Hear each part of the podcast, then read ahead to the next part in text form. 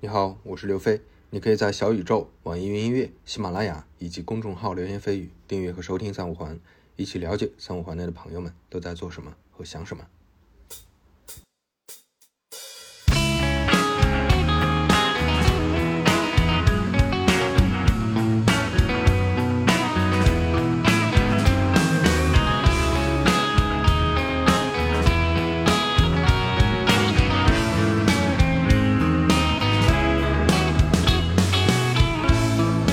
欢迎大家收听三五环，今天又请到老朋友啊，金叶晨老师，给大家哎大家打声招呼吧。大家好，大家好，那个我又回来了啊！对大家还记得我吗？ 啊，我是第零期和第十三期的嘉宾啊。呃，这个这个记得相当清 楚了。我们刚才刚刚微醺了一下啊，啊就对喝了点小酒，所以我们要先做一个免责声明。对对对，就今天呢，因为我喝了酒，然后我酒量不如刘飞老师那么好啊。我的我的我这人就是听得到，我现在有点大舌头啊。嗯就我喝了酒之后呢，就脑子犯糊，嗯啊，发发浑，嗯，然后呢就容易说胡话，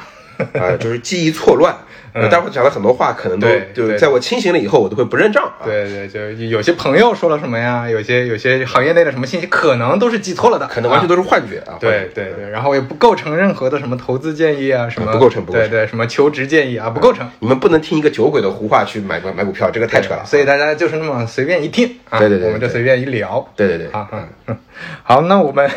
我们今天想聊两个风口啊，我看你最近也比较关注嘛，就极客上也、也也经常在发、嗯一个风口就是视频，这是你的老、嗯老行当，你你作为媒体人的老行当嘛对对对对对啊还有一个就是社区团购，我们先聊视频嘛。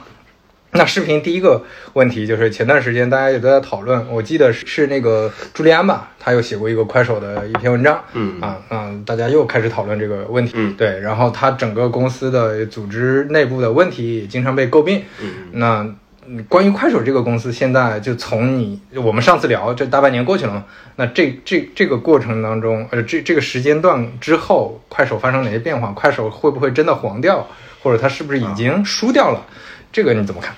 OK，好，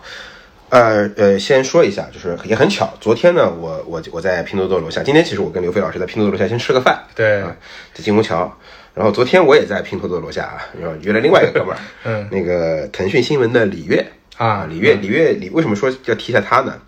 朱呃朱利安老师写那个《完美风暴》那篇文章啊，其实是你可以看作一呃快手的相关报道的下篇，嗯它其实是有个上上文的，有个上篇的，那个是李悦写的那篇，嗯就是速滑的那个内部信啊对对对对对吧？那篇啊很出名嘛大概是一个月前的文章吧，是差不多一个月前的文章。然后呃，那篇其实更更更更尖锐一点，对，更尖锐一对点。对，有很多很多内部的一些对很细细细节的一些对信对，息，就是一个内部员工在那个那那那那网上发了一个牢骚啊，对然后对然后马老师啊、速滑啊，然后一笑啊，给了一些回复，啊是是嗯大概是这么一个事儿。然后呢，呃，从李悦那篇文章开始啊，一直到这个朱利安的完美风暴，很长一段时间里边啊，一直到快手的这个呃上市的招股说明书，嗯哼，啊，很长一段时间里边，呃，我身边的资本圈的朋友，啊，科技圈的朋友，嗯啊，都弥漫着一种论调，嗯，啊，快手要完，对啊对对快手快手快死了啊！我也不知道，嗯我我第一次遇到就是一家公司上市啊的时候，大家都说快快死了， 就很很很很离谱，啊，很离奇嗯啊！这个这是一个从未有过的体验，我从未设想过的角度啊，一般都是恭喜它上市了啊，嗯对啊，恭喜你要死了啊！这个这个这个就很很奇怪啊，嗯呃，说一下大家一一比较负面的一些东西啊，一些、嗯大家就会说一些负面的观点，比如说刚刚刘飞老师提到了，嗯就是快手 K 三战略，对啊，最早最早应该是晚点当时一流写的一篇文章吧，对对就提到说这个一笑说评价 K 三战略对于结果是不满意的，嗯，但是对于过程是满意的、嗯嗯啊，当时一笑是给了一个这么一个哎定性有点儿对有点儿有点儿有点模棱两可的定性，嗯，然后嗯、呃但听起来似乎是不满意的，对吧？对，所以大家就会偏负面去解读这个事儿。嗯，那根据因为招股说明书出来了嘛，所以我们其实能看到啊，到底发生了啥。嗯，那从结果上来看，呃，快手的在春节期间的峰值，嗯啊，这肯定是突破三亿的，啊、对因为他他他说他的上半年的呃 DAU 的均数含小程序的话是三点呃零五亿，嗯嗯啊，然后不含小程序的话是两点八亿左右吧，还是两嗯点几亿来着，我记得啊。然后呃，朱利安给的情报是说它跌了将近五千万，呃，这个数据呢，根据我嗯我跟朱利安的沟通啊，应该是在 Q 三，呃，就是 Q 三。 Q 二底吧，Q 二底的时候打到数据，可能是八月或九月的数据，嗯，啊，所以这个是个相对新的数据。那么根据上半年的这个整个的 DAU 走势，那确实它这个呃是在缓慢的下降，缓慢的下降，啊，这个在呃抖音在高歌猛进的时候，就是你它的对它的竞争对手在在下降啊，似乎是一个呃好嗯很像糟糕的局面嘛好像是个很糟糕的局面。对，但我们要注意一下啊，那大家注意一下，并不是这样的。嗯嗯快手今年的 DU 的主要问题是它的增速的增长的这个增幅的高的时间都被放在了春节左右，嗯所以它其实看起来是下降的，但是你要去看它下降的位置跟它去年的 DU 比还是高的。嗯嗯，就目前它降掉的是增加的部分，没有降到它就去年同期水平嘛，去年同学病，对对对，就还是高的。嗯嗯，所以这个问题其实其实你可以理解为增速，由于增速缓慢，嗯而上半年疫情期间，从春节到疫情期间增长过猛，嗯，然后啊、呃没有承没没有完全承接住增长，嗯嗯，它的留存啊、哎沉淀还哎不够那么不够不多够，啊但是实际上还是还是有但还是大增量长的增量啊、的，这对就今年你算通盘，最后肯定还是增长的。嗯嗯，啊，包括呃这两天大家应该都看到了那个什么字节专家会啊，那个一一零四那份文件，对吧？ 对对嗯啊，就是所谓专家会，就是我刚刚还在跟人科普呢，跟几个几个我朋友科普，对吧？这个所谓专家会，就是指企业内部业务专家对资本家的这个叫做咨询、见面或电话会。啊哎，这这些专家是企业内部的吗？是已、呃还是已经离职的？偶偶尔也会，呃，有呃，就大概有几个来源吧，一个是在职员工啊，但这个是是有那个嗯保密保性保密风险的，保密风险嗯就是对这这个其实是违背他的职业原则的，是是是是呃，这种一般成为棉裤腰，嗯，呃，比较多的呢是前，就是嗯嗯，就是就刚离职，比如我说刘伟老师，你可以聊聊滴滴，好像拿你没办法，对吧？嗯就是滴滴拿你并没有太多办法啊。就如果你真愿意聊的话，但是如果你真的很谨守这个就呃这是这职业道德嘛嗯职业道德的相话，当于你还是可以不聊的。是的是的啊但有的人觉得好像我反正已经不在你的对控制了，对对也好像不牵扯职业道德，就是比较对对模糊。对对对，嗯所以采访全员工会多一些，嗯，采访在职员工呢，这个就确实是有道德风险的，嗯，然后还第三个呢，就是像我我和潘乱这样，就是啊，媒体被人认为就你就你有媒体间接的对信息，嗯媒体人又恰好是近某企业人士啊，就跟可能跟某个企业走的比较近，嗯他了解掌握这个企业内的这个一些八卦消息比较多的，嗯，那这些人有时候也会被聘为这个就是呃专家，那聘用他们的人一般就是资资本啊，呃对对对，大家最喜欢骂的就是吧而且肖战肖战背后的人啊，二级市场啊一，般嗯对，就就是资本，那是真资本啊。就肖像背后的是不是真资本，我不知道，但 是但是这些是真资本家，啊这个什么，比如说券商啊啊啊，二级市场的投资的就 PE 私募、二级市场私募基金、公募基金啊，就这些人是往往是我们就是作为专家的话是被雇佣给他们的，嗯。那那份文件看起来是，就是应该是某机构、某投资机构或者某券商，啊、然后这个组织聘的的意思对聘的某一个字节内部的员工或者前员工，啊而且而且目前看信息内容，因为我掌握一些信息，我核对了一下，呃，大部分信息是可靠的，嗯啊，就我不能说全部的信息是可靠的，但是大部分信息是可靠的。就是他如果这这份文件是有作假的部分，它不是一般的媒体人胡编乱造的水平，嗯嗯嗯啊，就是编不出来，嗯啊，编不出来。呃，我现在目前怀疑是一个呃字跳 CEO 减二或减三级别的中层，然后有可能是一个已经离职的，嗯刚离职嗯或者是呃处于离职边缘的这么一个呃呃中层。啊，年薪可能在五百万到一千万级别的，嗯啊，我可以描述得很详细了，甚至于字跳的员工听了可能都能猜到是谁啊。嗯嗯嗯啊，就范围已经很小了，这个可能不超过二十个人的范围了，已经、嗯就是狼人杀了 可以啊。然后打这这么一个范围的员工泄露的消息，嗯啊呃泄露的这个情报给了这个机构啊，机构那边不知道发生了什么事故，然后因为一般这种也是保密信息嗯嘛，是的是的它泄露出来的，嗯，然后从这个里泄露消息里面来看，呃，就是它里面应该有提到，就是说预估，嗯，抖音的 DAU 大概可以在呃明年达到可能呃七个亿，嗯、然后他们对快手的预估是四点五个亿，嗯呃，也就是说，其实，在抖音内部看就是快手的话，也并不觉得快手就是它火爆一直是会跌下去的嗯啊，并并并不这么看，并不这么看啊，只是说它比如涨到五个亿，再往下掉一点啊，这样子。嗯嗯然后这是我呃大家的一个预判。然后再说一下这个关于快手要不要输啊？你你第一个负面就是 DAU 不行嘛，嗯，那是平心而论啊，中国在春节期间利用春晚做增长，呃，成功的案例，嗯，啊、目前在互联网公司来来说的话，有且仅有微信红包一例，嗯嗯，对，就是抖抖音去做呢，那个叫做不输不赢，嗯啊，就是不能说败，但是也没有什么赢到什么，嗯啊，不能说全靠那个，对吧？发那个百万英雄比那个效果好多了。嗯嗯啊，然后那个快手去做呢，没有完全接住啊，就是从结果上来说，就包括阿里做的，就效果也没有那么好，那么嗯直接啊。就我可能说这个话说的有点虎啊，喝酒了啊。然后，然后那个就效果没有那么好，只是你有嗯是的是的你要你要被评为成功的，是的嗯就特别成功的，达到目的的，超超出预期的，只有抖呃微信红包，嗯，对，这其他的都没有，对都没有对对。那在这样的情况下来说的话，我我我倒反而觉得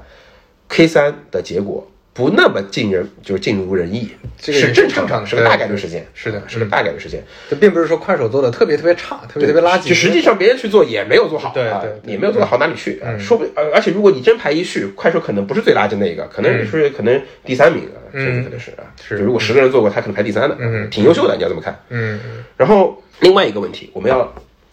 看这两家公司的话，我们要参照着看，就是说，在二零一九年的时候，嗯抖音内部是怎么看快手的，或者抖音内部。呃，在战略上意图对快手做什么事情？在二零一九年的时候，抖音内部，我不是我不敢说是所有的人，至少我确定啊，有一部分的抖音的员工是怀揣着把快手的 DAU 往一亿以内打，嗯，啊，快手那时候两亿 DAU 还不到嘛，一点八亿嘛，对对吧？我印象很深嘛，对吧？快手 DAU 一点八个亿，呃抖音你三个亿了，就是年初的时候，那个时候那个时候那个年初的时候，抖音的口号内部有些人的口号是什么？把它打进一个亿，就把它从一点八亿打回一个亿去。结果呢，我们也看到了，到年底的时候，快手不仅没有被打回一个亿啊，涨到了三个亿，哪怕最后再掉了五千万，两点五个亿，再掉再掉两千万，两点三个亿好了，人家过两亿了。嗯嗯那没你的你那么在在你那么强的情况下扛住了，就是防快手本身采用的就是积极防御策略，注意它不是进攻策略，它是以进攻的姿态进行积极防御。我们要客观的说，对吧？就是敌我双方的实力差距是已经客观放着的了，嗯，这已经不是二零一七年了，二零一七年时候快手领先，我是可以有资格采取进积极进攻姿态的。嗯，当时错过了啊，潘关老师啊，前两天发了一条即刻，说二零一七年那个快手内部七月份七月底的时候，快手内部有人写了一篇竞品研究报告，在会议上给一笑一笑呃和苏华讲，这个抖音可能是我们的一个很具有威胁的竞品。然后在会上，所有的高管都表示了沉默，就是就是无感。有有参会的，有据说有参会的人啊，在评论是这么说的：说苏华的原话是，他跟我们不是一个物种，说评论抖音跟快手不是一个物种。这句话并没有错啊，但是从结果来看，在战略上是轻视了，嗯啊，战略上是就是更多的防御。我我跟快手的人也也聊过，在当时内部更多的防御是放在跟防御火山上。实际上，抖音内部当时更多的资源也给了火山和当时的头条视频，抖音也并没有拿到最大的资源，就火山的资源都更更多。所以说，这是一次成功的奇袭，嗯，这是一次成功的奇袭。嗯，那在这样的情况下，呃，而奇袭已经成功了啊，就我们注意到太平洋舰队已经已经被日军歼歼灭了，啊，就是偷珍珠港已经被偷袭了。冷静的想一想，不要老觉得自己是世界第一强国就怎么怎么怎么地。敌我态势发生了根本性的扭转，我们从战可以积极的战略进攻，变成了可能不得不在被动的战略防御和积极的战略防御当中选择一条，就消极防御和积极防御选一条。啊，这里得说速滑牛逼，一笑牛逼，马老师牛逼，成功的组织了积极的以进攻姿态积极的防御，就是快手还是老二啊，没有没没有被打下去。嗯，就是这，嗯，还是肯定他们在这哎里面的这个打仗最后的这个成果。打仗的时候，我我觉得最切记什么？兵家之大忌，或者学兵，就是学兵法的大忌是嗯脱离对战场的实感。嗯，就是你的判断是我我只能防御了，那我能做到这个程度，已经是防御嗯就的是比较成防功御的好的，嗯就是这是这是成功的防御，就是你没有你没有就是三个月被灭亡中国，对吧？日本人说三个月灭亡中国啊，当时喊着，嗯，我阻击了，三个月没灭亡就是我们胜利嗯啊，因为我们的实力差距，对，确实对方存在三个月灭亡中国可能啊，就是就相当于这个概念啊，但是你你还是会觉得，比如说快手，如果我们再回到几年前，它是没有办法呃打得过抖音的，或者没有办法做得更我好的。嗯我不这么认为，我我不这么认为。昨天李月也在跟我聊这个话题，就说快手有组织能力，嗯，大家其实现在就很喜欢谈组织能力，对，主要是因为张一鸣做组织很牛逼，嗯那大家就会谈组织能力。然后呢，就说快手的组织似乎不够强，嗯啊，之前看过是谁啊？街头上一位，是不是宋宋一宋啊？就是那个、嗯呃，就是一位 Facebook 的一位朋友，啊，这个大佬做了一个很有意思的点评。他在跟那个速华聊完天和还有跟一笑聊完天以后，他他做了一个在这个上做了个点评，大概的内容呃有点长，反正我记得有一句话是这么说的，说快手的产品是一个复杂系统，但快手的组织是一个简单组简单组织，它支持不了做这样的这个产品。就是它的组织组织还太过于简单，嗯嗯过于条件反射了。嗯但是它的它的产品实际上是一个复杂系统嗯啊。相较之下，字票是一公司也是个复杂系统，它产品也是复杂系统，啊嗯就是是匹配的。然后呢，从这点上来说，我的观察也是啊。我前我前段时间也发过一条关于就是快手和字条组织上差异的啊，嗯举了一个例子，就说近古代的这个步兵到近代步兵啊，不也不叫古代步兵吧，就是火枪发明以后，嗯从县列阵到散兵线的一个变化啊，就是军事术语，就是简单说就是，呃，刚发明火枪的时候，士兵是排队枪毙的，嗯啊嗯，叫先列对阵，对，呃要要排得很密嘛。然后后来法国人发明了步炮协同啊，就是拿破仑发明了步炮协同，那大炮轰过来，你人站得很密，不就都都都给轰死了吗？炮炮兵啊上了，你一步炮兵干上干干一炮就对就对就就就就就就全死了。对，嗯那么那么步兵就可以冲了，对吧？那普鲁士人，就普鲁士就英德国人和英国人先跟法国人打，嗯所以克制这个法国人战术的一定是要不是英国人，要不就是普鲁士人。嗯嗯啊，普鲁士人发明了散兵线，嗯就是它很科学的原理啊，就是一个一个很简单的数学原理，就是密度问题。对方一炮打过来啊，如果我人站站在一起，密度很高，那我的死人就多。嗯，如果我人站散一点儿，对对，嗯啊，那么是不是我死人就少了？多散的半径是最好的呢？啊，当时炮弹的杀伤半径，嗯啊，就是炮弹杀伤半径如果是八米，那么两个人占八米，那最多死一个。呃，那么步兵就站得很松啊，这个战术叫散兵线。嗯但是散兵线这个战术，啊，跟这个先列阵这个战术有一个很大的区别，就是兵和兵之间距离变远了。嗯那么指挥官指挥的半径变长了。嗯啊，原本你面前二十个步兵排一排，呃，就排这个单位这么来的嘛，二十步兵排一排，我一个指挥官从左到右一共二十米，呃，人瘦一点，十五米就站完了。我指挥只需要肉眼就能看得到，谁敢往后退，我就要他砍他，督战队对吧？谁敢往后退一步，老子我军法伺候，就给你砍过去了。现在俩士兵中间隔八米，嗯对吧？二十个士兵从头到尾，啊、这是一百六十米，对吧？你喊一嗓子，对面都没听得到的。嗯嗯， 啊，说前进，说你说啥， 对吧？就是这这么一个画面。所以指挥的体系统啊，它变化了，嗯你对对你如果跟不上的话，那就那就完蛋了嘛，就完蛋了。对，呃，指挥体系统变变化了。嗯哼那么，所以我当时就说，嗯就从军事史上来说，后来散兵线和这个小队游击战术，嗯啊，开始逐渐的这个这个就走上了走上了前台，包括工兵挖这个壕，就是挖那个什么那个壕沟啊，嗯都走上前台了。这就对士兵的要素质提出了要求，啊，分别两个要求，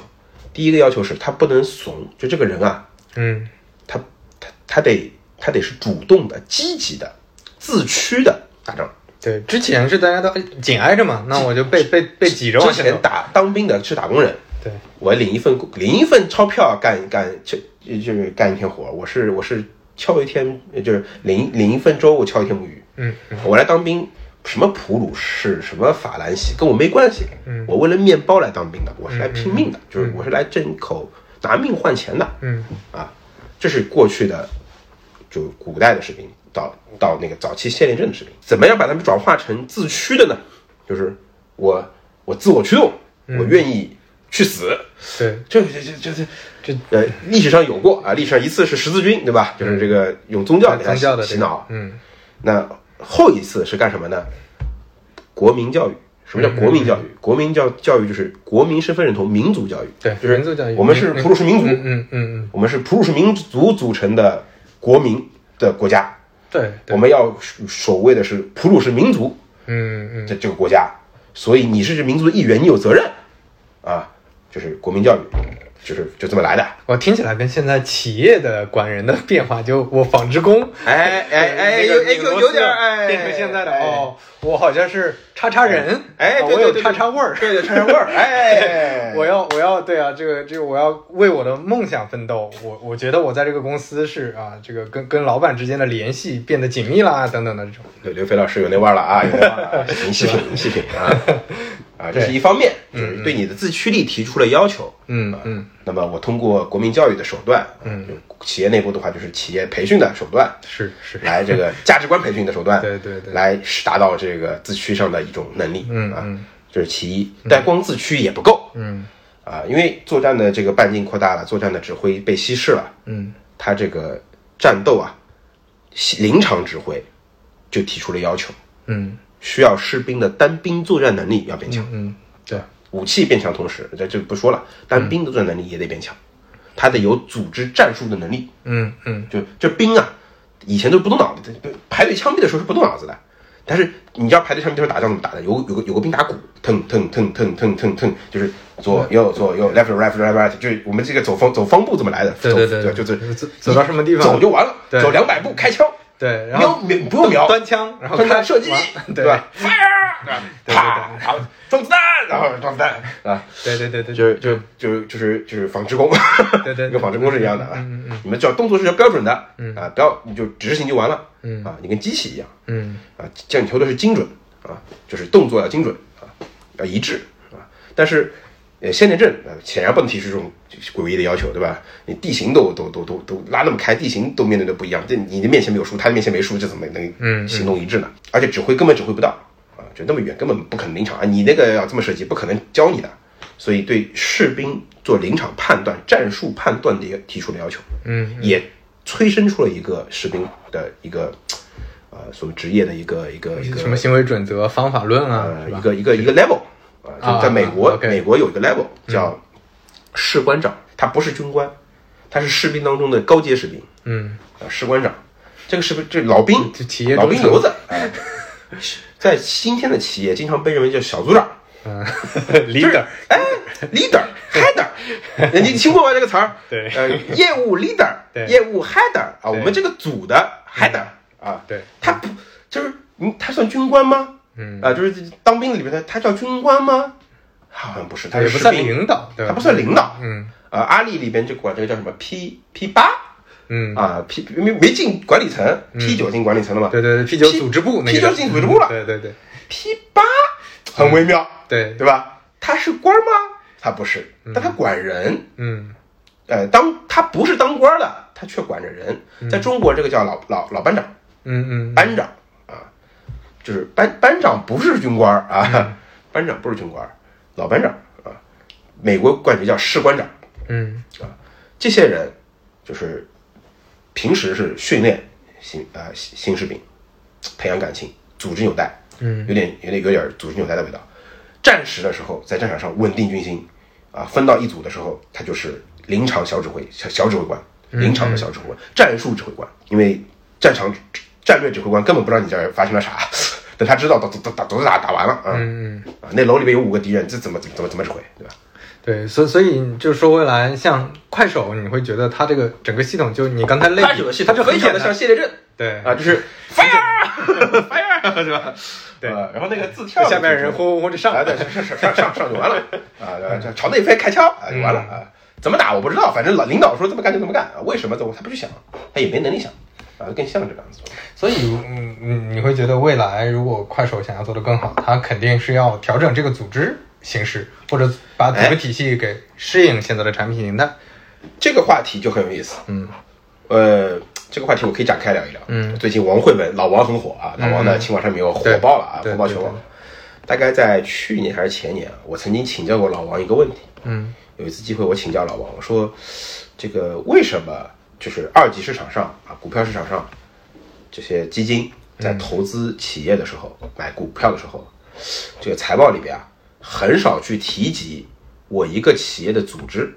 对我企业价值的影响，也没法量化我的组织结构对我市值有一个具体的量化。对，啊，那个时候有张图挺火的，就是什么 Facebook 是什么组织结构，苹果是什么组织结构、g o o g l e 什么组织结构，啊，微软什么组织结构，微软是什么各个部门之间拿把枪对对对方的那个是吧？啊，应该这个这个图应该有印象啊。谷苹果是中间一个红点儿，乔布斯啊，周围所有的人围着他，啊跟这个什么跟邪教一样，对吧？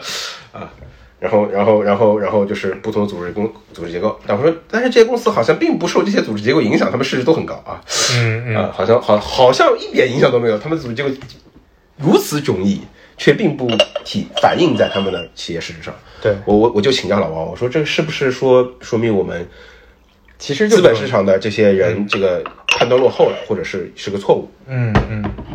老王跟我说：“小兄弟，你想多了啊，小兄弟，你想多了。”嗯，也许这是，也许这这这应该考虑，但是他说这个并不是最重要的因素。大家之所以不考虑，原因是最牛逼的企业不需不就是最牛最值得投资的企业，不叫最牛逼企业，最值得投资的企业，在一开始的时候它是不需要拼组织的。嗯嗯嗯，怎么说呢？它一定是去做了一块蓝海业务，没有激烈的竞争，增量市场。这个时候是不需要拼比拼组织效率的。对，因为因为你拼到后面拼成本、拼效率的时啊候，对才需要组织，对对吧？？因为我爱读历史嘛，嗯啊，就大概其实就是什么呢？啊，投资西班牙人侵略玛雅人，嗯一百八十个西班牙人就能把玛雅帝国灭了，啊，对，那这个是这不比啥较，组织效率呢？对啊，你到底是刚才那种 那种兵阵，还是根本不另重一要种，对，你只要是拿着火枪和天花过去的，对嗯你就一定能赢，对对吧？至于你们是拿怎么组织放枪的，一点都不重要， 因为你面对的是拿着大棒的人啊，嗯，你不组织无意义啊，就是嗯嗯嗯，对，就是就是就是这么一个逻辑啊，你有技术代际差距的时候是不需要那那所以其实反过来说，现在对于快手来说也很也也也也显得非常重要嘛，对吧？现在为什么很重要了？是当就是跟他一样有这个推荐算法技术信仰，嗯以此以这个飞跃式的代际的这么一个就是火枪一样的技术啊，立足的公司当中有一家叫字跳，而字跳同样的信仰，同样的技术能力，嗯还偶然的孵化出了抖音啊！注意，抖音的孵化的非常出偶然现是很偶然对的对，如果只是今日头条，是干不掉快手的。嗯啊，甚至于是头条视频可能都干不了快手，火山也干不了快手啊啊！我们说一下啊，孵化出抖音是个偶然事件，是我跟潘乱经常聊的一句话是，抖音的产品的 style 就调性非常的不头条嗯啊，它是跟头条所有产品的这个 style 都是非常不像的，所以是个偶然事件嗯啊，但是它成功了，嗯一个是抖音是个奇迹，潘乱甚至于形容抖音是个奇迹，一个 miracle 啊，然后但这个奇迹已经发生了。这个时候，自跳的组织效率发挥发挥价值了。嗯，咱俩是同一个代际里的，嗯你拿火枪，我也拿火枪，咱俩比组织效率了。这个时候，快手的组织效率不如自跳，就变成了劣势。实际情况是这样的。嗯，如果抖音的这场偶然的奇袭没有成功，只比拼组织效率，自跳也未必能够压过快手一头。这是叫必然中的偶然嘛？嗯。那那你如果这么说的话，比如说他们现在已经在同一水平线上，甚至抖音更胜一筹的话对，那后面大家拼效率、拼成本，看起来还是抖音还是抖长期音会会会会对赢一对些。呃，如果我们悲观的说，我我现在不能说呃别的，呃，就是目前如果线性的看，至少在明年，嗯抖音依旧会有优势。嗯啊我不敢说中局，呃，但是在明年啊，目前如果没有不发生额呃就是其他的额外情况，啊，像 TikTok 那种事儿，这根本不可能预测嘛。嗯嗯那么抖音依旧会有优势，而且可能会进一步的在某些地方，比如说 DAU 乘以时长上，嗯进一步的扩大一些优势。对，而且肯定会蚕食快手的市市场份额。呃，目前暂时还没蚕食到啊，嗯我们要注意到，像 B 站它的 DAU 还在涨啊，就、嗯就肯定轮不着蚕食快手的啊。哎，所以所以现在会感觉是不是整个市场还是这个盘子就还还没有到彻底分蛋糕的时候，蛋糕呃没有呃还是在变大，还在变大，还在变大，嗯就而是且看视频超的出人越来越多。对，超出了我们原来预期。我们对嗯原来觉得这四亿 DAU 是一个增速拐点啊，就是目前看是个增速拐点，但是拐的向下的速度没有没有想那么快对对，这很可能呃这就确实是一个全民内容平台啊，。甚至于这个呃微信视频号都在普及短视频。啊对对就对是就是把更多的用户，就当时有个有个命题嘛，就我们有个话题叫做微信视频号到底是会抢走抖音、快手的蛋糕，还是说会是在早期变成说普及抖音、快手业务的一个温床？嗯啊嗯嗯就让更多的以前不还是不看短视频的用户，哎，看短视频了。嗯嗯，现在会发现它其实还是在在把这个蛋糕搞大的。呃，目前看总盘的数字啊，嗯大家都还是在往上搞大的，是至少在时长上在做渗透啊，对，所以所以说嗯现在还真的没有到特别短兵相接的那个时候嘛。因为可能在呃一一一二到可能一一八年之间，嗯是 MAU 的渗透，看短视频的用户的这个数量是在飞速增加的，嗯，然后到这个一八年下半年以后到一九年开始逐步转化为就是时长的增加，嗯嗯啊，就是单个用户使用的时间的变长，嗯啊，在看短视频的时，就是它挤压了别的业务时间嘛，嗯嗯比如长视频啊，比如我经常提到的啊啊，优爱腾不倒啊，谈什么快手要死，嗯嗯，至少优爱腾先给我倒一家啊啊，至少爱奇艺先死了才轮到快手啊哎，所以这个再再随便问个题外话，就是未来你会觉得整个不管长视频什么，现在字节提的中视频，然后到短视频，他们未来会不会就变成一个一家独大的一个状况？就会不会抖音我做的非常成功，或者西瓜我做的非常成功，我最后就变成一个那视频平台，这个平台非常。呃，如果不如果最新的垄断法没有起效的话，会。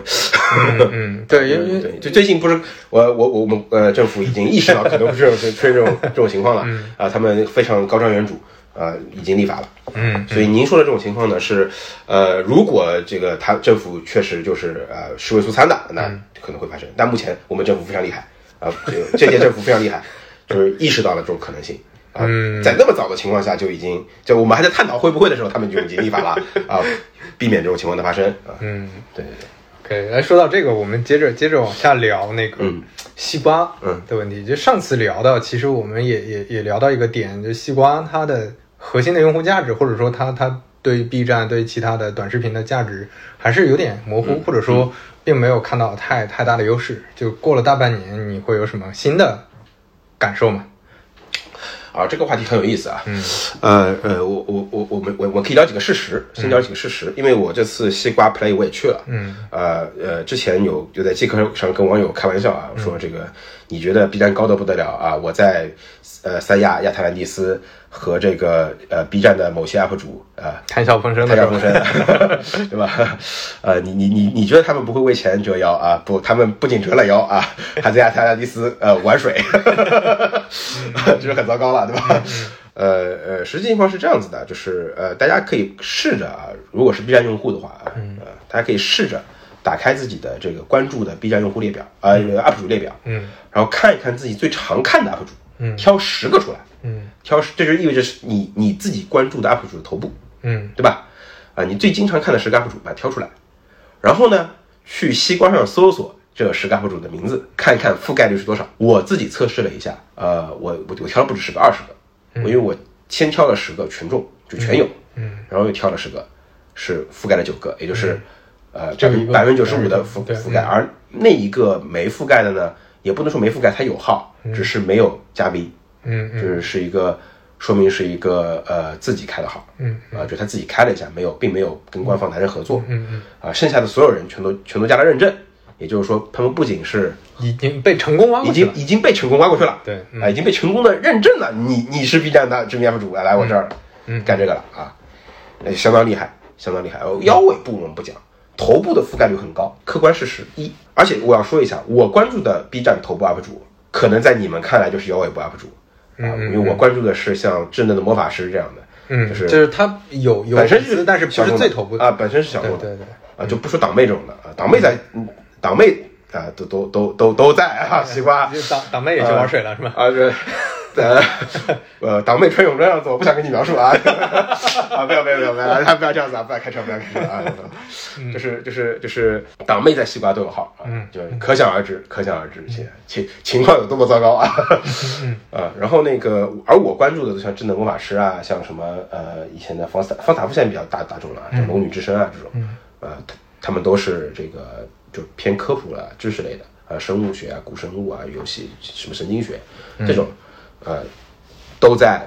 或或或都在那个西瓜是有的嗯啊，对甚至于个别一两个他的西瓜的粉丝量是超过了 B 是站。超过 B 站的，嗯嗯集均播放量并不输 B 站太多嗯嗯啊，你要注意到这些内容在 B 站都不大众，在西瓜是很小众的。嗯嗯啊，这理论上西瓜的老铁们不太喜欢看的内容，嗯啊，不那么喜欢看的内容，呃，都还是可以的啊。嗯嗯然后呢，潘乱老师经常说一句话，叫做“一处水源供全球”啊，嗯，就是如果没有读过他文章或者跟他不熟悉的朋友呢，就听着没头没脑的一句话，什么是一处水源供全球，听不懂啊。这句话是有上下文的，这句话上文是朱时玉老师写的文章，嗯就是叫《造水者与送水人》，大家可以读一下那篇文章，嗯对，这是一个比喻，这个比喻是说做内容的人，就是生产内容的，嗯还有是造水者，对，还有那是渠道嘛，对吧？对送水人。然呃后送水人是分发内容的人，嗯是就是有些平台天生的生产内容，嗯就更多的生产者，有些平台呢更多天生的就是就送水了。典型的送水人是谁呢？是谷歌。嗯嗯典型的造水人是谁呢？是 Facebook，嗯就是它天然的能造，包括 Netflix，典型的造水人。在这个比喻之下，一处水源供全球就很容易听得懂了，就是我是生产水的造水人，我是水源，我这水源是可以在不同的管道里去流的，嗯啊，我恨不得所有的管道里都流一流，为什么呢？因为复制粘贴上传真的没什么成本，对对，成本很低啊成本非常低除非是签了独家。对，对一个点击啊嗯，像我这样懒到就是写只写公众号不更新视频的人，在创作内容的领域当中，才是真正的稀有者嗯嗯，啊！因为我不全职，我有我有挣蛮多钱的全职 工作，啊对对对我已经学会低调，可以可以可以学会低调啊！嗯，我这这季我会截到那个前最前面啊，对，很好。 做开头，好不好？我有挣蛮多钱的本本职 工作，导致我确实就没有什么动力在创作内容的时候，这个拼了命的啊、呃去去去最优给它做那嗯嗯个嗯派做最优，嗯啊，但是想象一下，像半佛老师这样的，呃，不做不做财富密码就会饿死的啊、嗯媒体人，那他是一定拼了命的去挖掘财富密码，利用财富密码，并且做到。把所有的这个送水人的财富密码都搞明白，嗯啊，把所有人的钱都给挣到了，嗯，这才是媒体真正意义上的媒体人的常态。西瓜的这个策略是必然奏效的，嗯啊，而且目前看非常奏效，啊，呃，我甚至于那个杰克上某一位 UP 主啊，就是我把我把它卖了嘛，说我是说我有某一个女女 UP 主对吧，就是呃姑娘 UP 主，呃说这个她在 B 站上啊、发电，在西瓜上挣钱，嗯啊，这个已经在业内已经不是一个秘密了。啊嗯，这是一个共识， 这不是个秘密，这也不是，这是个这是个共识，呃，甚甚甚至于就是不是 UP 主的共识了，就是就甚至于是呃 MCN，就是所有的这些做内容的人的周边产业都这么认为的，嗯啊，就是我在 B 站是挣不到太多钱的，能挣一点儿，嗯呃客观的说不是说不挣钱，是能挣一点儿，很难养活组织形态的内容创作者，嗯嗯就我如果是个个人，偶对尔弄对一对弄可以没问题。但是如果我是一个组织，比如五到十个人的小小小的那个内容生产团队，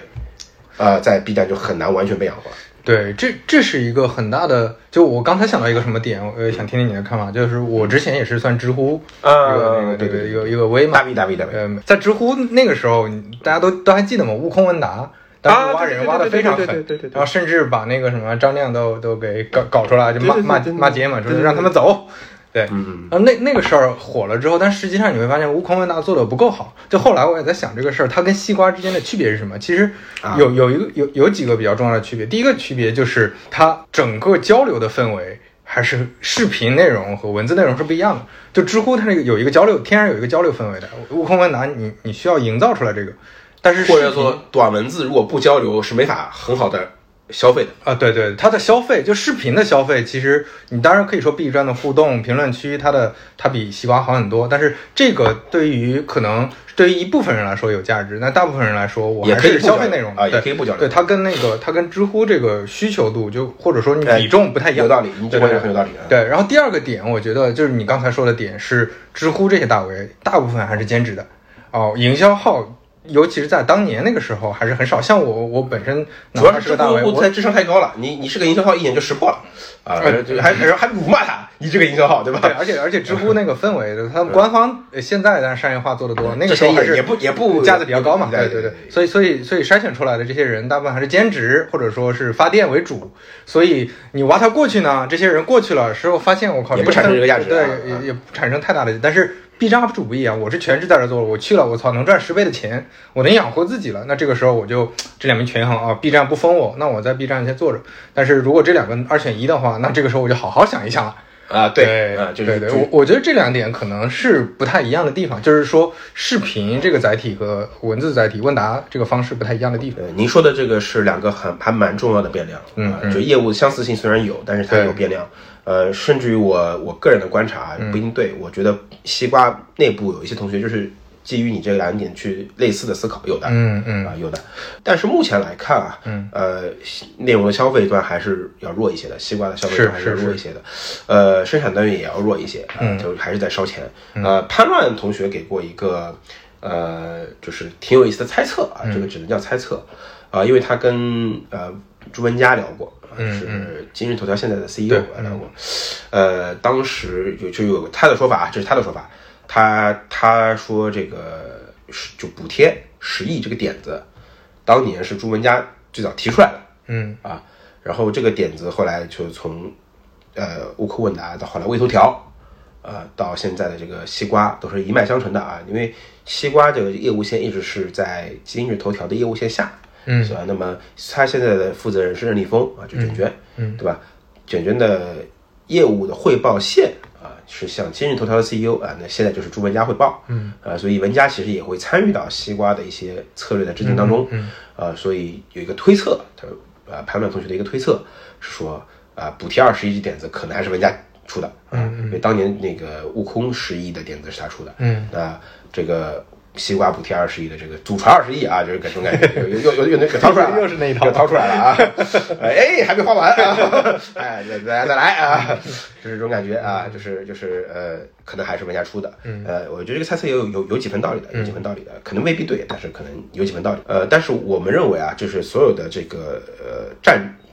商商场的商场如战场对吧？嗯商战它其实跟战争也是一样，它是个系统工程。嗯，它不是一个简单的啊不一是两个点的不问是一题，两个点的，对对你去解决。我光补贴，我觉得一定能赢。嗯，呃，我通盘无妙手，不是靠一招赢的。嗯，啊，我是我我是守正出奇，我我我我是有系统工程，我大量的正确动作，靠一个可能突破性动作，嗯决定胜局的。嗯，您刚刚说的像悟空啊、微头条、微头条最近做得还可以，悟空比较相对比较差。对那呃。这里面的问题就比较复杂了，对啊他可能没做好的可能是其他的部分，啊而不是说补贴的部分不该做啊对啊、就是呃，我所以也不能反过来说，基于补贴它一定不成嗯来判断啊，这个不能这么判断对，啊。但是呢，我个人对于 UGC 这个事儿研究的比较多，我自己呢是有一个嗯判断的，叫做，并不是说给钱一定失败，嗯但是它跟我 UGC 的五大定律当中的这个贫穷定律是违背的。嗯呃，就意味着什么呢？就是 UGC 本质上就是用创作的人意识不到自己的这个嘖内容的该卖多少钱，啊、嗯，他就会不收钱，也不知道我这东西值钱嘛，嗯啊，但凡你让他尝过钱的味道，他就知道我该值多少钱了，嗯，啊，那那就一再也回不去了。再你有说你不给我钱，我不会创作啊，了。就是对，我不就是做嗯就就是这意思，就是就是你这意思，你你咱们 都是你懂的啊，啊，都是尝过钱的人，嗯是你再想让我免费给你讲，嗯，呃，就挺难的了，嗯啊，所以说结果是什么呢？结果就是呃，西瓜在一开始比较早期的时候进行了补贴，啊、这会导致它未来在要构建内容生态的时候，它会会花费呃呃，就是一个可能会超出来 B 站去构建这个内容生态，远远超出了钱。嗯嗯啊嗯，，但是对对对是嗯呃，这这这原本它是个问题，对啊，如果他们两家钱一样多，那这是个问题，嗯啊，那现在关键呃是也不一样不。过反正 西瓜有钱， 对吧？对啊，所以这这个问题似乎也并不是那么严重的问题了。对，这里面变数还是挺多的。就像我们刚开始的判断，觉得啊，西瓜它很多地方不占优势，但是现在会感觉有一些优优势在了，有一些变数，有一些影响对对因子在，就是现在不好说，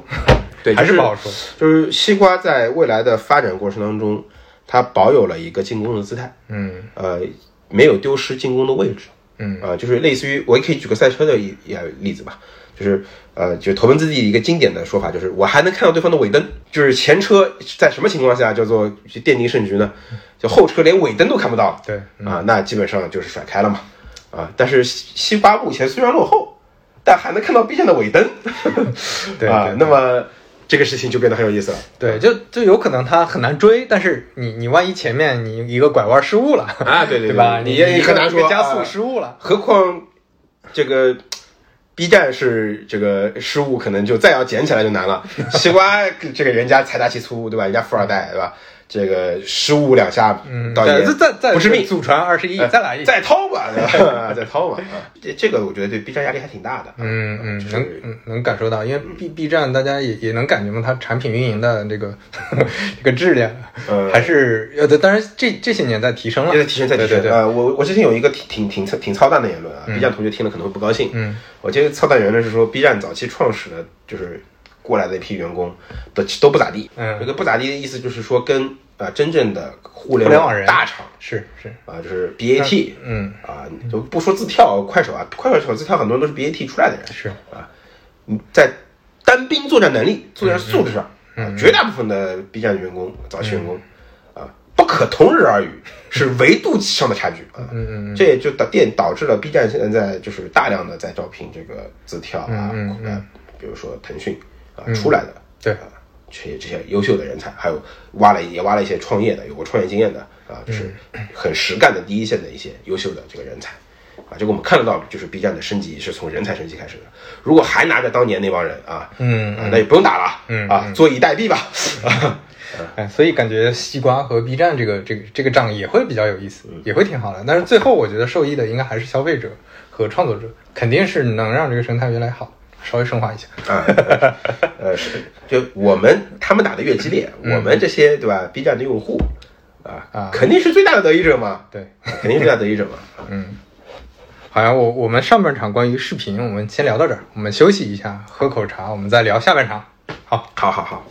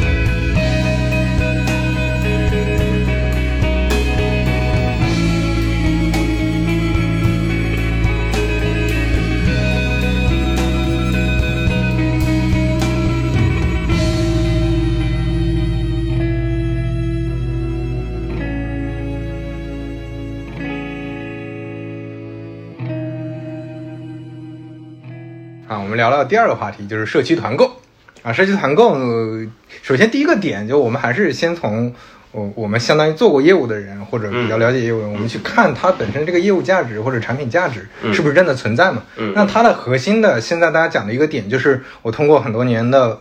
这个这个磨练打磨，我已经跑出一个模式来，能够让买菜、买这种社区里的电商的这些消费品嗯能够便宜，成本能够压到一定程度，比卖场、比其他的菜市场还要便宜。我到这种程度，它它本身能产生业务价值，就这个这个你是怎么看？首先我们先讲啊，就是社区团购这个事儿，嗯，它的大的这个从哲学上我们概念啊，就是关系上来说，嗯，它是属于零售下面的。对，啊，它是生鲜零售的一个环节，嗯或者农产品零售，嗯，零售呃的互联网版叫电商嗯，啊，这个概念可它以本质还是电商，所以对，它本质是电商的一种，嗯特殊电商，特殊的电电商，特殊的电商场景，啊，这个就跟美团和美团外卖也都是特殊的电商场景是一样的，嗯就它都是电商，嗯嗯呃，或者电子零售，啊，就数字化零售啊，这这我觉得这个是可能是最最最精确的描述，叫数字化零售。嗯嗯所以说，理论上中国做电商最牛逼的公司是阿里，嗯阿里就该干这个事儿。为什么呢？因为作为啊、呃电商的老大，每一个电商业务它都应该做到第一名，嗯，对吧？就是只是战略上的一个思对，因思为考因嘛。为他们内部内部也是这么讲的嘛，就我电商渗透率现在在整个零售行业只有百分之二十，对，这个远远不到嘛。嗯好，挺你好看，。那个刚刘飞老师提了一个很有意思的事情，嗯，第所谓电商渗透率，嗯，这个渗透率指的就是我线线下的这个零售的业务量，对啊，是分母，然后分子是这个业务在线上的啊体量，嗯，啊，这就是所谓的渗透率，嗯。那么为什么要算渗透率？啊，我呃做做业务的朋友其实可以不用听不用听这段了嗯啊，如果不做业务的初出茅庐的朋友可以听一下，做电商的一个基本套路，嗯啊或者说做互联网的一个基本套路是将线下的业务翻到线上。嗯，搬到线上或者对翻到线上，它的它的电子版啊，它是有业务逻辑会有很多变化，但是根本上是将业务翻上去。嗯，啊，就就举个最简单粗暴的例子，原来你在线下买口红，现在你线上买口红，嗯，搞定，啊，就是最简单的例子。嗯，那么买菜也是一样的，原来你在线下买菜，你去哪里买？去菜场买，去超市买。现在你不在菜场买，去超市买了，你去线上买了。至于线上买的这个实现路径，它有可能因受受限于运营效率、受限于成本、受限于消费者的这个在线上支付的这个愿意支付的意愿啊，各种各样的因素，它会去平衡出一个所谓的模式啊。那么在一线城市，这个被平衡出的模式是什么呢？是叮咚买菜，嗯，对，就是我下午四点钟下单，六点钟就能拿到菜，因为我要七点钟要做晚饭，要七点钟要吃上。嗯，啊，这是叮咚买菜的模式。但在二三线城市，受限于刚刚说的消费者愿意支付的钱，他们考虑对这个商品的溢价的接受能嗯力，然后当地的仓储的物流的成本啊，这一整套啊复杂的模型运算的结果是可以做隔天到，嗯，但是要做社区拼团，各天到就可以负担这个成本，嗯或者说目前看模型是应该可以被测算下来是可以的。那么这就是所谓的社区团购的本对质。，对，对，对，因因为你你如果能够，比如像叮咚这样达到这种时效的话，你需要前置仓啊，需要各种物流，嗯成成本本上去了嘛嘛，，那菜就卖贵了嘛。对那市集团购其实它本身就是一个典型的 C 团嘛，对，就我可以收集消费者的需求，然后我提前把这个货供应。它它甚至如果你真的做到足够精确，中间没有什么贪污腐败，没有什么货损等等的这种情况的话，其实会比伏击店、便利店要高很多，是的，效率高很多。嗯所以呃，你说的这个非常对啊，嗯，就是呃，但我们可以，但是我换个角度，我们从战略角度去思考，嗯，每家为什么要做嗯啊？刚刚说了阿里的，阿里是说，因为我是做电商的老大，嗯啊，我肯定要干这个事儿，就我不干，别让别人干了，我就是丢城失地，嗯给别人建立了根据地的机会。嗯这是作为垄断者不应该犯的错误。嗯啊，有可能是故意放水。 啊，好，然后再看看美团，嗯，美团为什么要干这个业务？这很合理。什么叫为什么说很合理呢？我们看看美团的核心业务有哪些？起家的业务是到店，嗯，是就是餐饮到店。对，什么叫餐饮到店呢？就是我去店里吃东西，嗯，我去餐饮店吃东西。嗯，第二块业务是到家，就是我把餐饮店的餐送到你家给你吃，啊嗯不管怎么样是吃，对吧？美团的起家的业务是吃，啊，后来升级成吃喝玩乐，对吧？早期就是吃，要么你去店里吃，要么呃店里的东西送到你家来让你吃。这两件事情，你有没有注意到一个细节？他们跟第三件事情是这三件事情是互斥的。嗯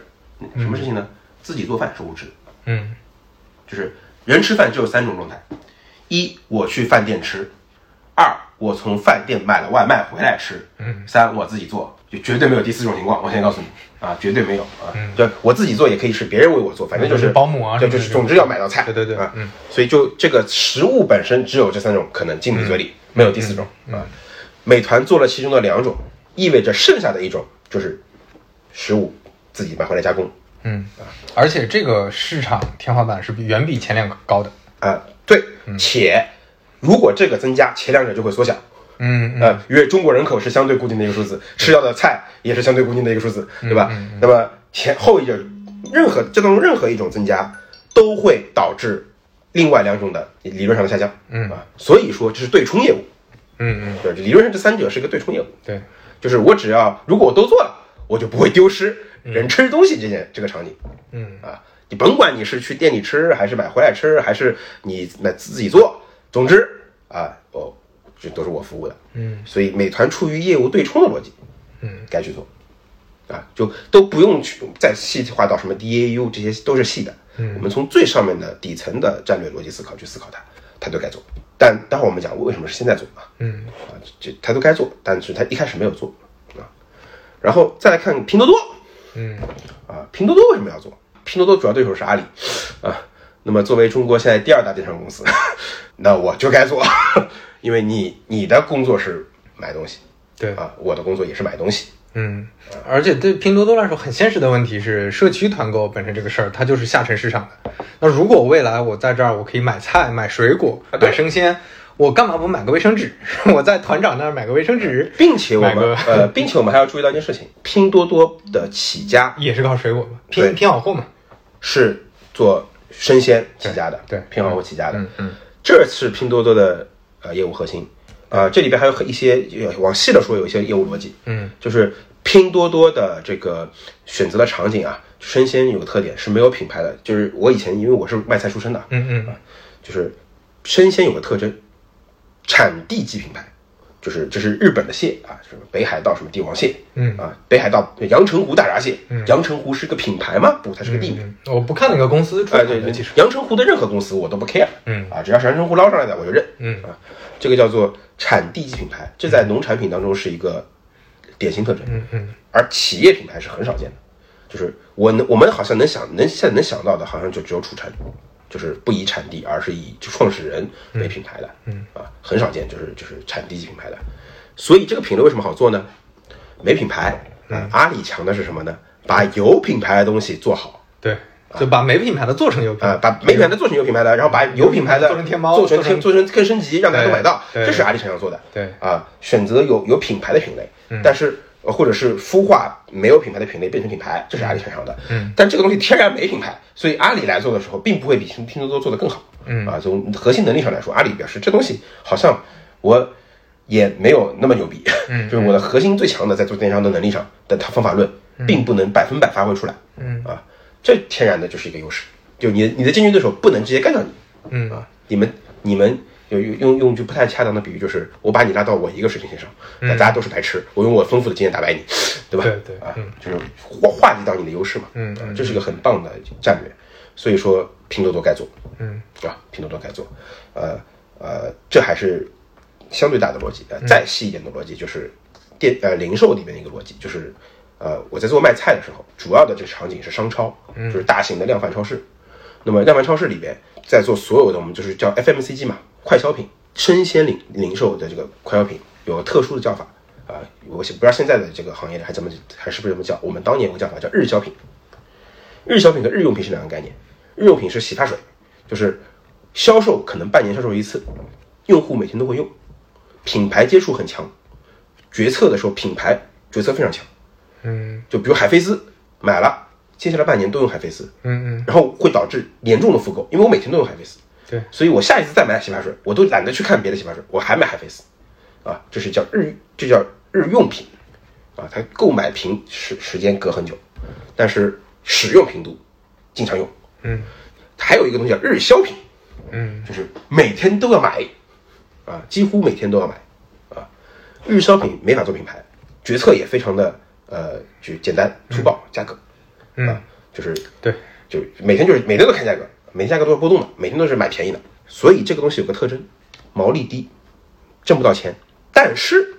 它是流量品类，因为每天都要买，嗯超市经常跟我们卖菜的做联合补贴，啊，它出促销资源，便宜两毛钱的鸡蛋就能吸引老头老太、阿姨妈妈到超市排两小时队，嗯嗯嗯，对，然后走的时候拿走了贵了两块钱的一个什么什么其他东西嗯嗯啊，这是杠杆嘛，这里便宜两块啊两毛，那边就赚多赚两块，一差价一算下来啊，平均营收多了一块八，对，嗯啊，这是典型套路。嗯，所以我们这就是蔬菜是个典型的流量品类。嗯，那么电商我刚说了是数字化零售，那不管是这个阿里还也好，也是拼多多也好，理论上这是一个高频流量品类，这都是一个 DAU 品类或者频度品类嗯嗯啊，就是频度流量品类。它对它做补贴的效果，呃，明显就是是对流量的这个这个这个这个价值是很大的。嗯，ROI 非常高的，杠杆也是是个是个方杠杆的一个一个一个补贴，对，所以说很值得去做，即便贴钱去做都是值得的。啊嗯所以这两家的逻辑已经，我觉得已经讲得很明白了。嗯，接下来再讲滴滴，你的老东家，嗯嗯 你的老东家。滴滴呢，呃，做的时候其实一开始我有点没看懂，呃，稍微有点没看懂，因为因为它是所有这几家里面离得最远的离得最远的，对，嗯就它当中又好像似乎隔着两三个逻辑链才能链上。对，但是呢，我后来想了想，美团为什么要做打车？嗯啊，当年有一个朋友问过王鑫，美团为什么做打车？王鑫想了想，给了一个特别有意思的回答。这个回答就是，呃，听起来也挺无厘头的，就是他说，呃，在整个 O2O 赛道里边，这么多年过去，真正的大事儿只有两件，一件事情是外卖，一件事情就是打车。嗯啊、我做，我现在没有看到更更大的事儿，嗯我就是也就是我没有可以做的事儿了。嗯，就有点不得不做的这啊对，种感就觉，无限游戏嘛，嗯就是我的游戏，我我我，就王鑫的追求是做无限游戏，结嗯果好像那个无限的盘子做做成有限了，嗯对吧？就突然之间你发现，我得再找一个嗯，啊、无限游戏玩，我在边界之外，我要对，再边界找之外了嗯啊，边界之外了，所以你就就就要去找了，就就发现哎，可能打车是一个，因为我的能力是附庸的，嗯对嗯就是都是 O to O 嘛，大逻辑是附庸通用的，我的企业的组织能力是通用的，你总不能逼我去做游戏吧， 对对对对吧？我那我是真是两眼一抹黑了。对，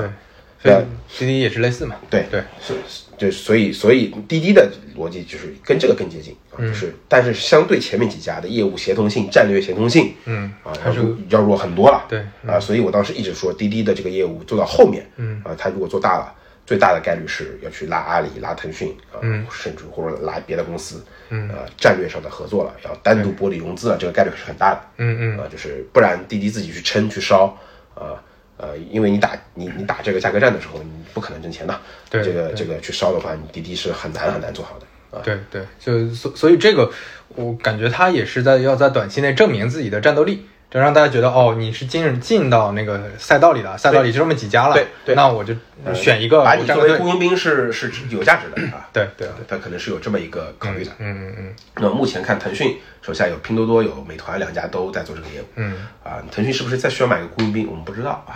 啊，那阿里呢？呃， 我不知道阿里能不能放下跟滴滴的介怀啊，跟滴滴的介怀。但是相信丘吉尔的话吧，啊，没有永远的利益，只有啊，永远没有永远的朋友，只有永远的利嗯益，也没有永远的敌人啊。啊，我觉得如果真的情况很很需要的话啊，大家都是理理性的生意人啊，对是是很有可能会，也有可能会发生，啊，但纯纯属胡话啊，没有并没有暗示任何东西。嗯，喝了酒嘛，啊，包括百度有可能也会突然跑 出来，有可能对吧？百度说为什么你们就把我给给自动过滤了，对吧？ 老子我为什么就不能参参与到，对嗯吧？啊，有可能发生啊，包括还有字跳嗯啊， 如果如果出现了也不要意外啊。张一鸣是个不设限的人。呃，接下来再讲轻生优选啊，这个就最容易理解了。我就是个创业公司啊，我最我最初就是一个做连锁便利店的啊，做二三线城市，你叫算便利店吗？啊，反正就是小商超，嗯嗯啊，然后我们二次创业，我们第二曲线，然后那个做了新生优选，啊，做得非常好。我它也是这个模式的，呃，那个初创者初创者、开拓者、先先锋驱嘛，对，嗯啊先 驱，感觉要要挂的叫先驱了，不挂了叫先烈啊啊啊对，，还没先驱先驱还还没没有还没挂呢叫 先驱，呃，还没也也别好哪里 去了，还没挂的叫先驱，啊挂了的叫先烈。嗯嗯嗯那么呢，呃，对，它是 ing 啊，ed 就就是不一样了啊。接下来我们讲一讲为什么是现在啊？为什么现在？哎，你看我我都我都不用你 Q 我，你这主持人很爽啊，我都会自己 Q 自己。我讲讲讲讲为什么是现在啊？为什么是现在？嗯，为什么现在呢？啊为什么现在呢？啊，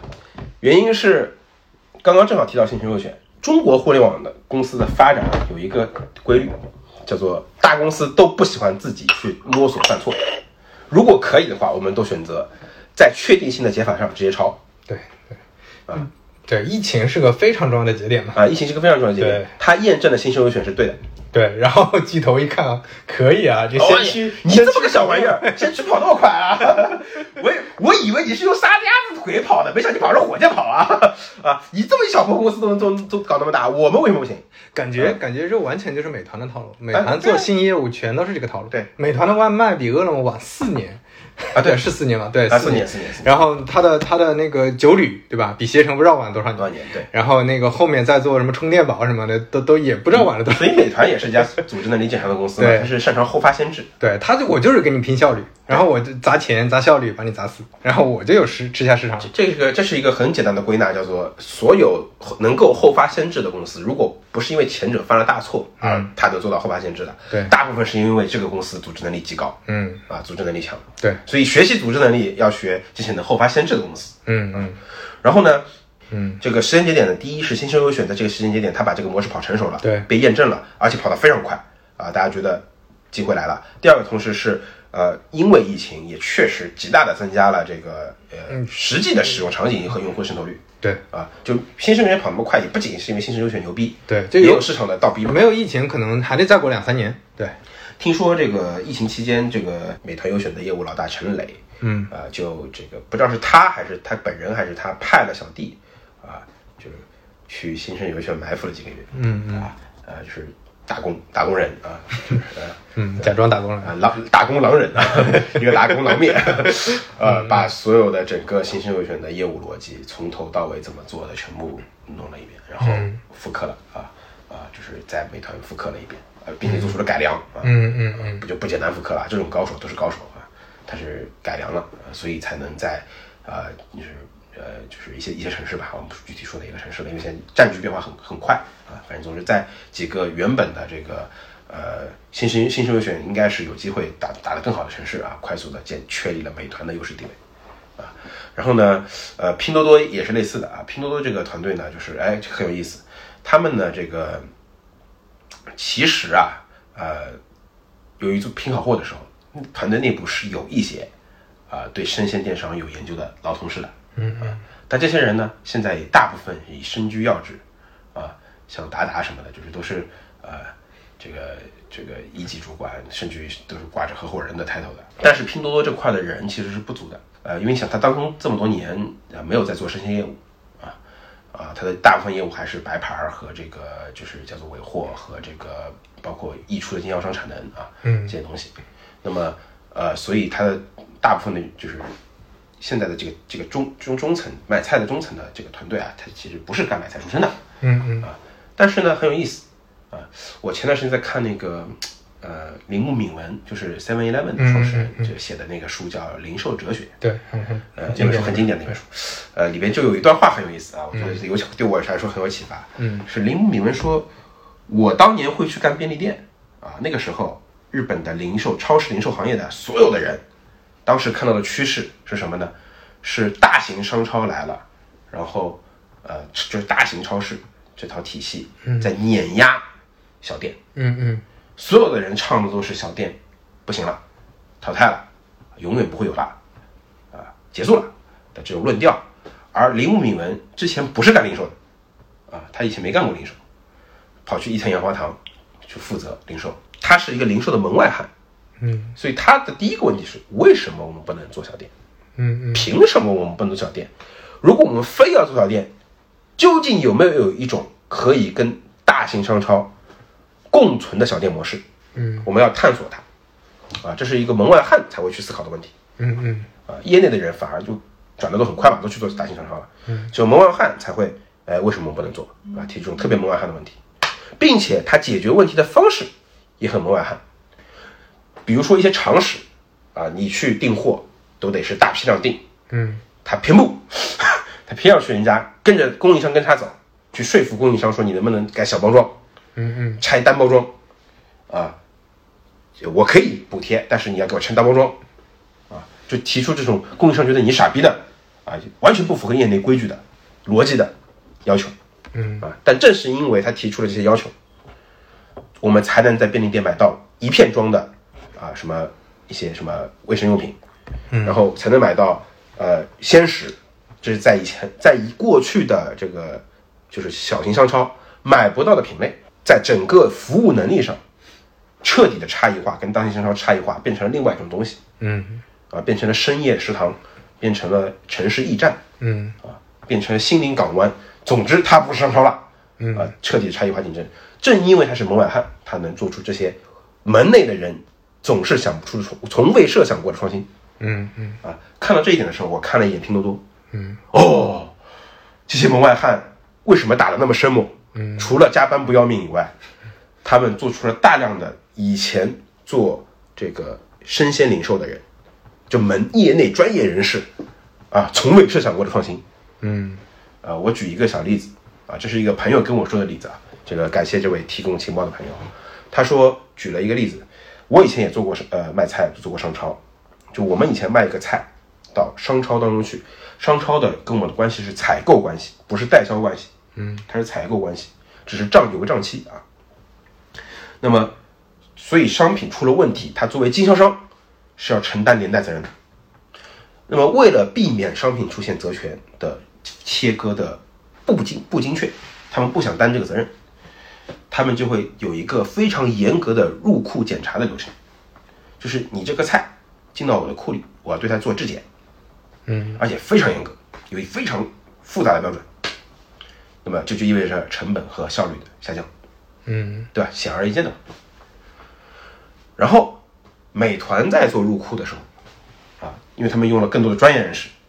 所以说他们采用了这个方法，这很合理，嗯这也很科学，这甚至于很负责。但这是不是对于企业最优的解法呢？嗯在达到同样目的情况下，可能并不是。拼多多采用的方法，在传我们做电商的人看来，可能更常见，叫做控制商家的投诉率。嗯什么意思呢？你这个菜进我的库，我并不对它进行抽检，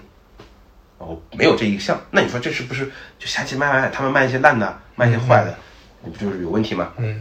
拼多多说，那我也不是完全不控制，我对商家做了严格的投诉率、退货率的嗯这，个考察嘛考察，对，嗯达不到标准的情况下，我就要把这个商家 cancel 掉。嗯快速淘汰啊，采用了这种机制。那你说这个机制比严格入库检查有什么区别呢？显然在成本效率成本效率上极大的优化，对，而在消费者端呢，他消费者可能会上几次当，但是总大部分的消费者可能有一些消费者会因为上当而流失，嗯但是大部分的消费者可能只是因为有几个人流失了以后，但他们没有上当。嗯最后这个体系稍微运转一段时间之后，并不比质检的那套效率更低。对，这是一种思维方式的差异嘛？就是你你对你想做一个产品，如果你只是钻钻牛角尖儿的那种产品做法，你就是按顺序啊，我看链条按是部怎么就班样的对啊每一步应该做哪些事情。这个你让让我想起来闲鱼，就之前我我我用闲鱼的时候，我被我被坑过嘛，嗯我买了一个嗯很呃一个很傻逼的卖家，他卖了一个嗯有问题的笔记本嗯，那个笔记本是十天之后出了问题，那我嗯这个时候再去找，我已经收货了，我再去找他就不理我嗯我大骂啊了，对我就找平台，平台也不解决，然后我就写文章了嘛，就作为自媒体人，我有个公众号，嗯这对对是对这是使维用话语权权的，嗯对维权的重要的武器，然后然后一发，然后他们就来找来了，找来了之后，然后赔款啊什么的解决问题。对，那这个时候我就在想啊，闲鱼为什么不去解决产品的问题？呃，想我我我想到后面，然后找了几个朋友聊，我就立马就明白了，因为他就把它当成一个流量平台，对它就是一个流量平台。对对对然后我做的时候，我如果反过来说，我如果要审查每一个商家的资质，审查每一个宝贝的质量，将是不我可靠。不可完成的工作。对对，这个成本会巨高无比。这个这个成本可能只适用于，比如说多抓鱼，它是个垂直品类，我多抓鱼我可可以以啊，而给且我拿来说而且这个品类恰好是书，特别好检查。对，然后是不是盗版？对嗯书的质量怎么样？我我可以快速检查，但是。闲鱼上的东西太多了，我想要覆盖全平台，我就只能做流量平台。那我通过什么解决呢？就是像你说的投诉率啊，出问题的商家，我一次我警告两次啊，两次或者什么不合作开除对不啊就就之类的，就是这种这种对方法扣你保证金啊这里面可能确实会导致，比如说我一下买一个什么很贵的东西，或者卖一个很贵的东西被坑，我就流失了。但是我我作为平台，我是把这个当成成本，就我计算在内，这个成本是远小于我按部就班把那对对对对个对所有的机制对做建立起来这个成本。对对对所以你你想清楚，就这是一个商业模式，你可以诟病它的产品体验做的不好，但是这可能是一种是合理的商业模式。对，所以拼多多的这个，这当然这只是呃，就管中窥豹嘛，对吧嗯？嗯这窥一斑以以以知全貌嘛。嗯嗯拼多多的打法，正因为是门外汉，嗯大部分的人都是门外汉，他们更灵活，嗯嗯啊。所以之前就是有过，我在这课上有过一个大概的评论，嗯嗯大概这个那话原话应该就是说，拼多多更像红军嗯啊，就像游击队，嗯嗯更多的像游击队的红军。嗯然后呢，美团更像美军，嗯啊，正规军嗯，啊，单兵的作战能力强啊，装备好实力也雄厚，啊，补然后贴这也个跟得 军上。军事打法呢也是这个非常的这个严谨嗯嗯啊，像美军武器也好啊，各反正综合能力很强。嗯呃，但但他们似乎不太灵活啊，在嗯抗美援朝战场上，他们就特别的被八路军打得摸不着头脑，嗯嗯嗯就怎么能这么干呢？这从未生产过的路径，就是他们这帮人见鬼了啊！嗯而且战斗意志也没有那么强啊，战斗意志拼多多。你有机会刚刚那个在金虹桥 楼下看一看十二点的拼多多，嗯战斗意志之强，在中国的互联网公司里边啊，只有小米可以看可比啊， 只有曾经四点钟可以看到看到四点钟的小米可比啊，嗯嗯说这个新生优选，像国军啊，嗯就是 K- KMT 啊，像、嗯像这个国军。嗯然后为什么说它像国军呢？嗯哎这个要说一下新生的黑料了啊。新选投资人有我朋友啊，听了不要不高兴啊， 徐新老师听了不要不高兴啊，就是呃呃，有朋友爆黑料啊，有朋友爆黑料啊，说就是新盛它当它因为它其实是一个湖南的地方企业，嗯那么他们能快速的做起来，其实采用了一些，呃，很接地气的运营方法，嗯嗯，就是老类似于老乡会，就嗯是嗯我、 ，OK 我我是呃你的老乡，我带你做生意对，啊、那么我们俩是一个村儿，我甚至是有表亲，嗯，那么呃我们或者是姐夫这种关系，那么我们、我们是有信任基础的，嗯那么你把你的钱给我，我们一起来卖菜，来来做老乡会这个这个玩法。嗯那所以它的这个整个经销和运营体系的渠道，嗯，从呃老乡会的源头是什么呢？是他们内部的运营，嗯嗯啊，就运营找自己的妹夫，妹夫找自己的表哥， 表哥找自己的什么同学，嗯，对吧？拉出去这么一条链条，所以源头是公司内部的人，他有一条血脉相连的利益关系输送链，这也就是像国民党出那个派系，派系林立，然派系后林立之之间的利益关系复复杂、对错综复杂、纠结在一起。它不是简单的老板打工人呃哎这种。不不是这种对简单关系，不是雇佣关系，它是一个非常复杂的利益关系，牵一发动全身的。嗯嗯啊，就我前段时间买了一本书，呃，这本书推荐一下，叫《国民党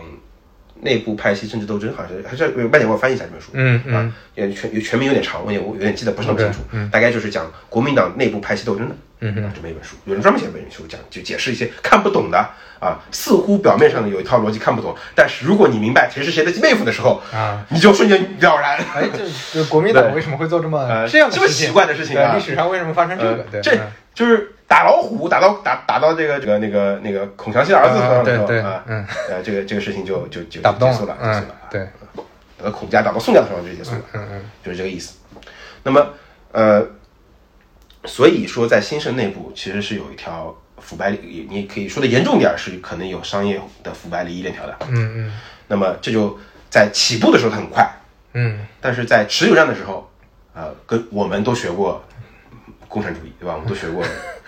党史，对对我们知道这他妈是不行的，嗯啊，国民党这种这么腐败是必然持久打下去是要失败的，嗯，我我党解放中国是个时间问题，因为你那么腐败是一定会丢失民心的，同样道理。就新政的现在的问题，可能是就是就是一个因果的一个关系。嗯嗯，那么你因为当年采用这种方式扩张，啊，但也很好，有好处啊，这个也不能说完全是坏处。嗯目前它在农村地区这种利益链条输送的关系，所以它能它在农村地区的服务能力非常强，嗯而且是无可替代的。啊，别家去农村地区做都都都都做不进去，就不说亏钱，连亏钱资格都没有，做不进去，啊，它是能做进去。啊，嗯，就农村的这个这个关系链啊还是非常强大的，啊，它是它甚至于在农村地区不仅能做进去，还他妈能挣到钱，嗯啊，很厉害。但部分农村地区是盈利的啊，在湖南的地农村地区是盈利的啊，这很厉害啊。但是就就就看他怎么怎么怎么解决问题了啊，就是保留这个玩法的优些优点，解决这个玩法的弊病啊。嗯嗯。对，但总的来说，它还有点像国民党啊。嗯嗯。啊，就是就是新生优选。那于是后来就有好事之徒问我，哎，金老师，金老师，河马呢？ 你怎么就给跳过去了呢？啊，河马不是宣布要做吗？对，啊，你就直接就给翻篇了，好像你眼中没有他，对吧？目中无河马，嗯啊，是几个意思啊？我当时就吐槽了一句，我说那河马可能是清军吧， 这是一个非常严厉的批评了啊。嗯河马同学听了不要不高兴，阿里的各位老板们听了不要不开心，嗯啊，个人的一个说法啊，有时间不喝酒了，啊，就嗯嗯不中听啊，也可能是错的啊但是个人的偏见，也没关系，阿里老板也不会听这一期的。哎也 呃听不到是吧？ 啊不够资格， 哎，就是我个人认为啊，嗯啊，这个胡话厉害了啊，看你能不能播了啊。嗯嗯腾讯的问题是贪腐，阿里的问题是阿里倒没有贪腐，阿里的问题是官僚。嗯，哎呀，这个问题好像都大料似的，但是啊这不就都知道是吧？但是 不说啊，大家都我是第一个说说皇上没穿衣服的那个小孩儿啊， 呃嗯呃，忐忑忐忑啊，我毕竟长大了，所以忐忑。我这早再年轻一些我就说了百无禁忌，嗯，我现在忐忑了，长大了啊。那个腾讯的问题贪腐就姑且不先不谈不谈啊，嗯阿里的贪腐问题我们都要就被解决得很好，但是阿里的问题是非常官僚，嗯啊，就我接触的阿里的这个内部体系其实嗯挺对对官僚的，官僚就带来很多问题。首先速度效跟率不就上嘛，组织效率就很低。对我啊跟不上嘛，就别人做了一个什么东西，探索了一个新的模式，我对要看老板眼我色改不动的。呃，我我我我要做正确正确的事情，我得先看看老板眼色。嗯啊，这种肯定是有问题的啊。而老板来来 judge 你的方法很简单，说你价值 观不够，这对大家不就事论事了啊，嗯嗯嗯摆脱离了实呃实事求是的语境嗯啊，这个是有问题的。啊，那么在阿里当中，这种情况还不是某一个部门是这样啊，是很我至少接触的不少部门是这样的。嗯啊，不少部门是这样的。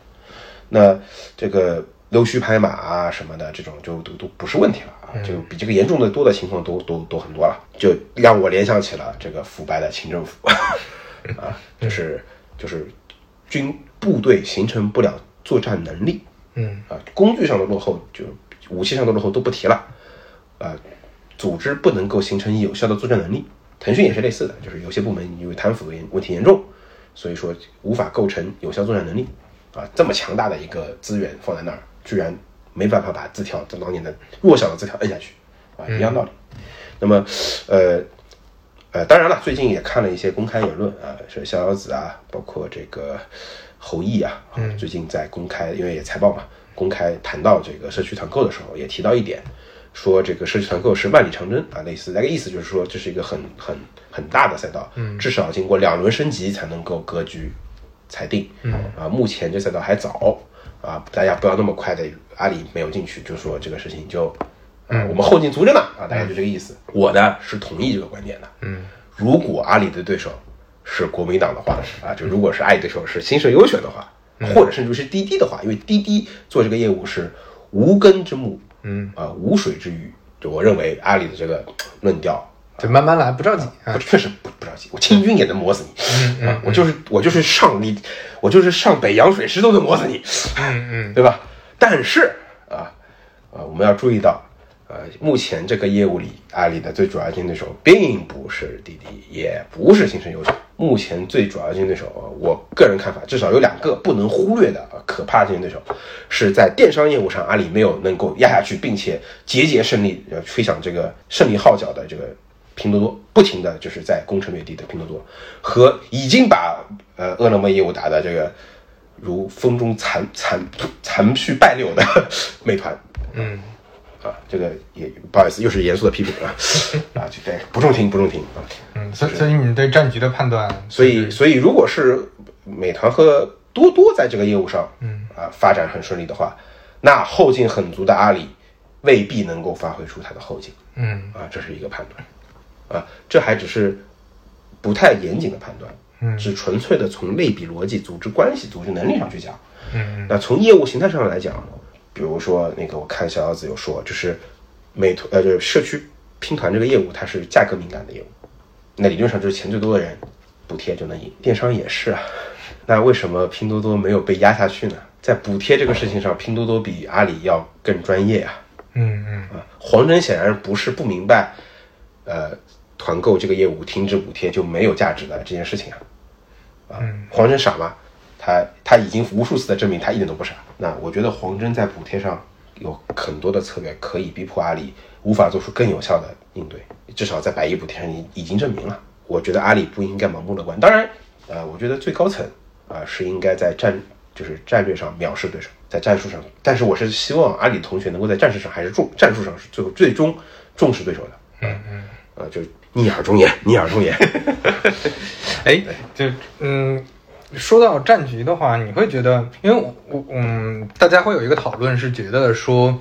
这个现在收集团购这种模式，嗯它是非常线下或者非常本地化、非常本土化的。它有点像那个什么，呃，就不太像之前我们说的一些互联网公司，比如电商，啊这是跨区域的懂懂懂懂，对吧？那很可能未来有会有是地三分地区天优势下啊会有地区优势四分天下啊，有可能甚至什么，很可能是这样的啊，理论上是有可能如果是两边的实力平衡长期维持的话，真的有可能很多年都是就像三分天下。对，就像就像没就像外卖业务一样啊，嗯嗯嗯它它是确实是拼持久战的对，啊，就美团在这个点上确实有很大的优势，嗯，它的它是被验证过的，就是后劲儿很足的公司，对对，我持久战我我不怕哦跟你耗嘛，啊对，我就们都都能耗。连连团购这种毛三毛四业务，它都给你杀到最后了啊，嗯嗯就是胜者为王这个事儿，天底下最懂的人是美团对，嗯啊，它就是几次被剩下的，这不是一次被剩下的，就是几次被剩下的王。啊，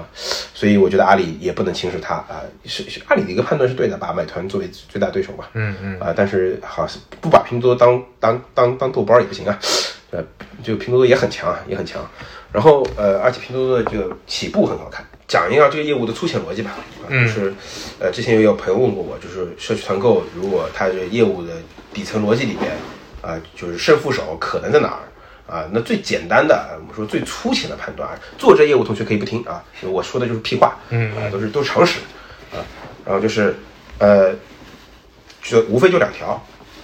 仓储的成呃仓储物流的成本的效率和这个源头的效率，嗯，对吧？源头的能力吧，应该这么说，源头的能力和仓储物流的效率，就是粗粗粗浅谈啊，这两点交交火点嘛，我们叫交火点，非要再加一个就流量获取能力啊，三个、就三个要交火，就三个交火点啊，但第三个可以基本忽略不谈，因为谁谁谁不是呢，对吧？啊，没有业务不不不获取的对吧？所以说前两个交火点呢，啊、目前看，呃，就是呃，阿里是有先发优势的。嗯，啊，但是这个优势目前没有被发挥出来，对，嗯，没有被很好的发挥出来。美团有部分优势发挥的还不错，多多没什么优势。但是很有意思的事情是，多多就像红军一样，我们没有枪，没有炮，但是敌人给我们造，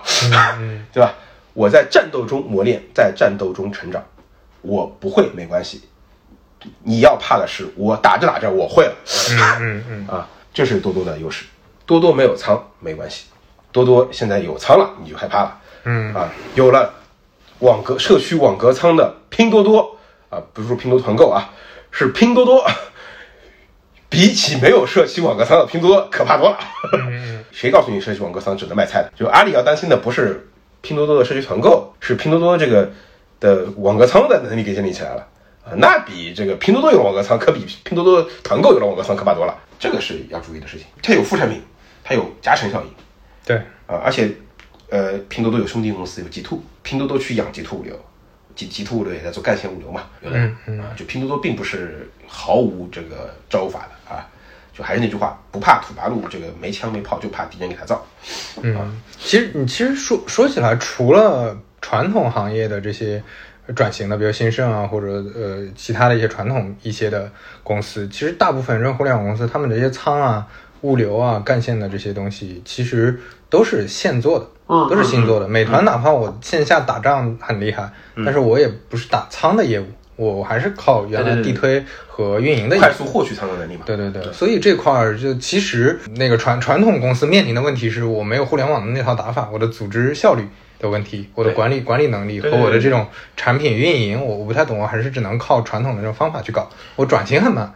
对然后对于互联网公司面临的问题，其实只是呃就只是一些知识而已，对就是然后只是一些信息上的差距，我不知道这个信息对对，啊，只要我知道了仓该怎么搞，仓该多少价，嗯啊，那其实这个这个壁垒反而不会特别高，因因为现在这两年大家经常提嘛，就互联网加或者什么行业加互水联很网深，。对吧？啊对，水很深，很难搞，必须传统行业的自己去搞。水很深这句话，我一直我认为啊，嗯是多余思考的一个一句话，嗯非常难做。对，就是其它肯定会比当年，比如说你你就做个社交产品等等这这种要复杂，但这个复杂程度并不代表说你进不去，就可能会因为有一些政策原因，比如你就没有牌照做医疗，没有牌照做教育，那你确实进不去，你可以需要进去，但是不代表说这个东西你在没有搞懂之前你就呃那个放弃了，对，我见过很多互联网公司的人都是理工男、理工女，嗯我特别喜欢理理工男、理工女，为什么？他们实事求是，他们科讲科学，嗯真正的好的、优秀的互联网人，嗯在遇到水很深类的问题的时候，他们会干几件事儿。嗯，这里有水吗？这里水深吗？嗯，这里水深多少米？嗯啊，下面的深度是平均的吗？嗯到底哪里深？然后下面的土质是什么样的？是石头深还是呃淤泥深？嗯啊，水深下去还有淤泥有多少深？啊，这里的水为什么会那么深？上游的情况是什么样的？下游的情况是什么样的？我们能改变水深的情况吗？我们需要花多少资源才能让水不要那么深？嗯嗯，这是真正的互联网人，嗯就是理工男、理工女，他们真正的互联网人会这么解决问题。对，就是认知问题解决问题嘛。很多人一听哦，水很深，我不搞这个那了，我不搞了我搞水很浅的。所以其实我也有点不喜欢那种，就就就是那种产品经理，对就他们就觉得我就搞简单的事情，或者说产品经就理是就该搞我们这种做正确的事儿，不做简单的事儿。对啊，对对，就这个意思。所以，所以其实你你反过来看也挺有意思的。如果这一这这个战役这几年最后啊、大家大家在那个这种激烈的斗争下，在这么大的补贴下，在这种非常有意思的这个业务模式的探索下，最后能让这个行业，嗯，证明了，哎，互联网人也能在所谓大家经常提到的新零售啊、什么本地化这种水很深的地方，也能做得特别好啊。我都有仓库了，我都有什么了？那这其实是一个非常好的标杆。其实滴滴，嗯啊，还有这个美团已经把这个事情证明的很好嗯了。嗯。滴滴就是可以让出租车行业就苟延残喘，如果没有政府干预， 啊、没有了，这这是是对吧？然后这个美团也是一样的，嗯啊、让很多低效的餐饮行业、苍蝇苍蝇馆子啊改造了，嗯就是对，就是非常好的一个事情，就是就是别别小看这帮，你们觉得理工男不接地气，理工女不接地气，嗯没有，人家只是不来跟你量这个水深，嗯人家量起水深来，哈哈，你你们这帮水很深的人啊，不可反而不行啊、你们躲在水淤泥里不行的，对，所以感觉更多还是既得利益者在在那个在位置上五角蛮缠啊对啊，你们你们不要过来，这水呃深你快水离深远的很点大儿，啊，我搞你们互联网的东西我。在泥里躺着，水深的很，你不要过来 啊，你不要过来啊， OK，我我靠，我们聊了挺久了。呃，一个半小时啊，对我，我们呃主要的几个话题，我们就就先聊到这儿吧。可以可以可呃，以就回头有机会我们再展开聊，感觉好还可是以可以还是有一些还是聊得比可较以粗的还是对，聊得比较还是粗的聊得比较粗，但是有很多还挺有意思的，我也挺想展开问的，但时间有限嘛。然后非常感谢金老师，哎，谢谢谢刘飞老师，嗯、我们下回再见，嗯下回再见好拜拜。拜拜。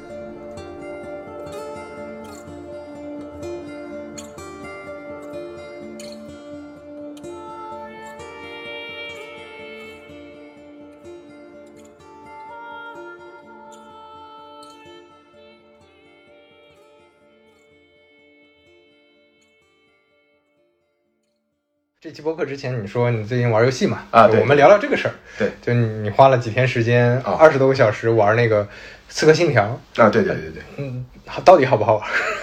呃啊，我我个人评价一下，因为我我是这个系列的狂热粉丝就是呃，原因是它是一个历史题材的动作游嗯啊戏。 ，OK OK，然后呃，所以每一座我都玩过。我个人的评价吧，就最近三年出的叫做《神话三部曲》或者《古代三部曲》嗯目前这个《刺客信条：英灵殿》这一座，啊，目前是最好玩的。嗯啊，从系统、战斗到剧情啊，各方面都非常优秀。嗯啊，都比前两座要更好玩。呃，我觉得是值得值得买的啊啊！我在《刺客信条》里边，就是这是一个呃，就是呃主机游戏，就是它是 PC 主机游戏里都有嗯啊。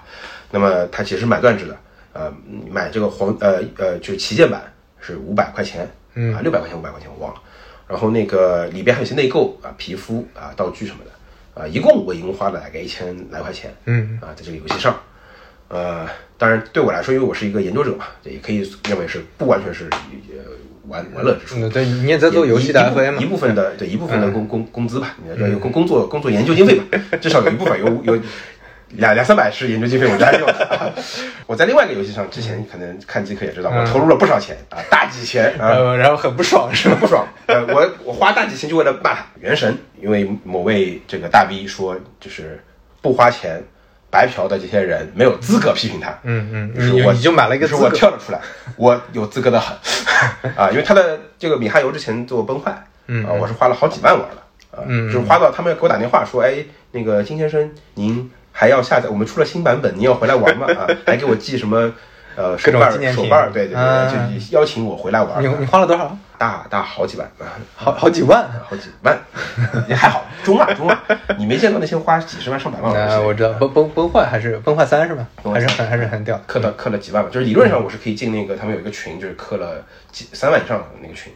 就是可以进一个群，我知道。嗯啊，我但我没去。就 VIP 那去种用户群，嗯就是就是重点运营对象，呃，所以我觉得，即便我没有充这几千块，我也有资格批评米哈游公司出的任何一款游戏。何况我还很讲道理，我还花了大几千，嗯啊啊，就是可以批评了啊，充分的可以批评他。我怎么骂？别说我骂的有道理，我骂的没有道理。呃，大伟哥都得拼着， 对吧？衣食父母骂你两句，怎么了？你还不乐意了啊？嗯啊，然后这个这个这个呃，个人认为啊，就是《刺客信条》要比《原神》值得玩的多啊，嗯个人偏好。就它它本身身上挂着一个国产游戏的一个光光环啊对光环这个光环还是挺大的。这种嗯捧杀其实不太好嘛。反正我是还想踩一踩，我还是踩一踩。它没有它的营收表现非常好啊，全世界就是上上个月是世界第一收入游戏，超过《王者荣耀》，超过呃吃鸡了，很好啊，这这没什么好夸的。作为游戏衡量一款游戏是不是好游戏的标准，不是它挣多少钱对，，就是好不好玩。要如果要以挣多少钱来衡量，那很多赌博游戏如果不受限制的话，一定会更大。他们一定是好游戏吗？嗯啊，这是一个问题，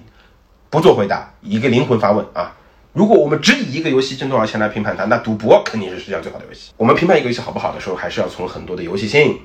剧情、美术风格，嗯啊、技术、啊很多层面去评判它啊、那我觉得《原神》离开它的收入的地位，它的游戏品质还有很大的差距。哎，那说到这个，就最后一个小问题，你这几年有玩到特别好的国产游戏吗？哎，好问题，我想想啊，呃，我说几款吧，嗯啊，呃，但是利益相关啊，有也没有，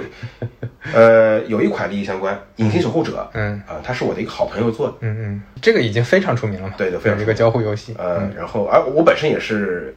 就是互动剧交互游戏的研究者，嗯呃我很早期的研究者，嗯然后所以我我知道他们当初是就是我这哥们儿参与这项目的时候是怎么做的，我就是知道一些细节，嗯呃，我个人也确实很喜欢，我觉得也我也没什么好利益太多的利益牵扯，因为呃呃，它的评分也确实很高，也不是我刷的，对吧？嗯 啊，好，嗯哎，这这个我是插一句啊，就是 B 站 B 站他们做的那个互动剧那那些功能，功能啊对它那个使用率或者覆盖度和消费，据我据我了解怎么还样不？是很高，啊还不是很高是一个乐趣，不是一个主主要的呃功能，嗯，就是是个乐趣点吧。还没找到特别好的场景吧？啊其实还是这个事儿是个本身是个很小众的事儿。啊，就《影视守护者》成功也是一个很偶然的事件。嗯哼，这个大品类呢，在全球来说是一个很小的品类。本来就很小众，就玩的人也啊玩的很少很少。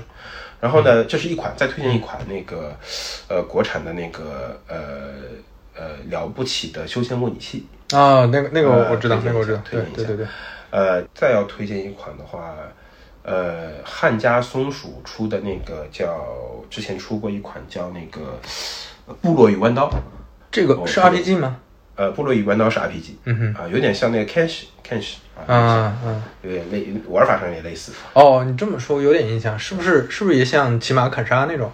呃，也有一点像，嗯也有一点像，呃，挺反正反正这是独立游戏。啊嗯哼，偏独立的，然后那个呃，了不起修仙模拟器也是偏独立的，而这个为什么我比较喜欢这两款呢？呃，本身游戏性什么就是一方面，呃，这两个团队有一个我挺敬佩的地方，嗯就是在国产的独立游戏团队当中，呃，大家都喜欢发那个预售版 EA，就是发一个早期早期版本，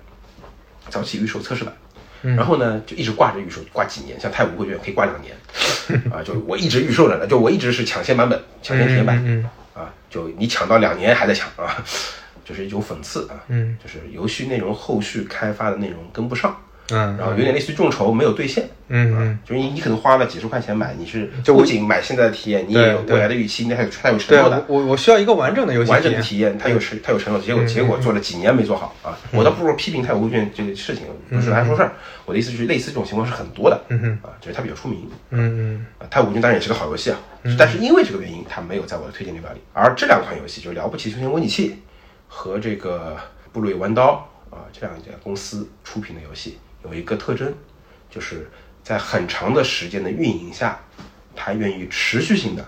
啊去，即便它已经在销量上没有继续增加了，啊，它愿依旧愿意就是就是言而有信，去为用户持续性的开发一些内容。嗯嗯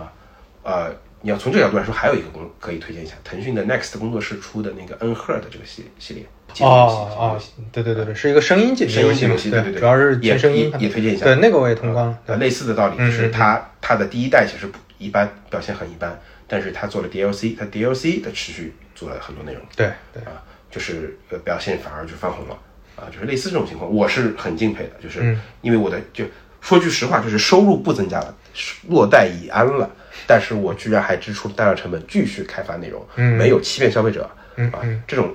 敬佩 respect，嗯嗯这。是我推荐他们的理由。